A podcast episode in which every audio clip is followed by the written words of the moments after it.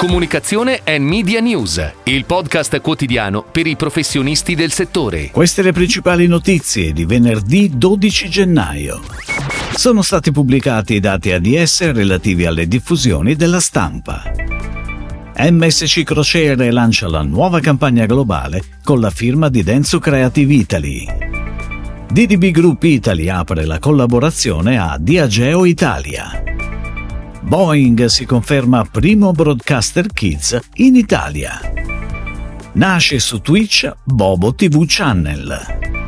Integral D-Science lancia il suo prodotto di misurazione Quality Attention sono stati pubblicati i dati ADS relativi alle diffusioni di quotidiani, settimanali e periodici relativi al mese di novembre e di mensili altri periodici per il mese di ottobre. Tra i quotidiani invariata la top 5 rispetto al mese scorso con al numero 1 sempre il Corriere della Sera, seguito dalla Gazzetta dello Sport e il Sole 24 Ore.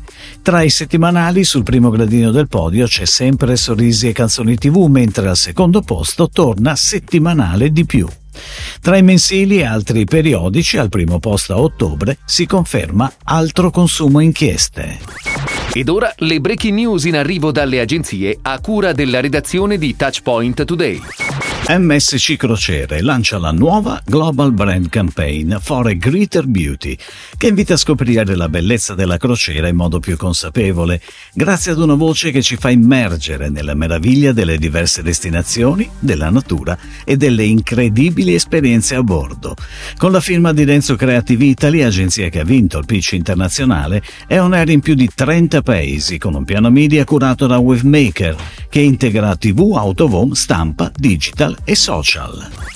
DDB Group Italy, agenzia di Omnicom Media Group, apre la collaborazione a Diageo Italia, aggiudicandosi al termine di una gara un incarico legato ad uno dei propri marchi di punta, che segna il rafforzamento della collaborazione internazionale tra il gruppo creativo e la multinazionale britannica delle bevande alcoliche.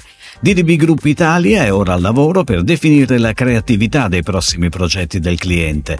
Il media buying di Diageo in Italia è curato da PhD Agenzia Media, di comunicazione e marketing di OMG. Boeing SPA, la joint venture tra RTI Mediaset e Warner Media, ha chiuso il 2023 confermandosi primo broadcaster kids in Italia. Con i canali lineari Boeing, Boeing Plus e Cartoonito, il gruppo raggiunge il 16,5% di share sul target 4-10 anni, l'1,4% di share sugli individui e il 6% di share sul target responsabili d'acquisto con figli 0-14 anni. La joint venture registra registra una crescita di 2,2 punti di share e più 5 AMR sul target kids e più 0,2 punti di share e 12% di AMR sugli individui rispetto al 2022 nasce Bobo TV Channel, un vero e proprio canale digitale di intrattenimento a 360 gradi che arricchirà ulteriormente la piattaforma Twitch. La Bobo TV Channel non avrà come core solo il calcio, ma darà voce anche a tanti altri sport e tematiche, con una orizzontalità di contenuti prendendo tutti i target.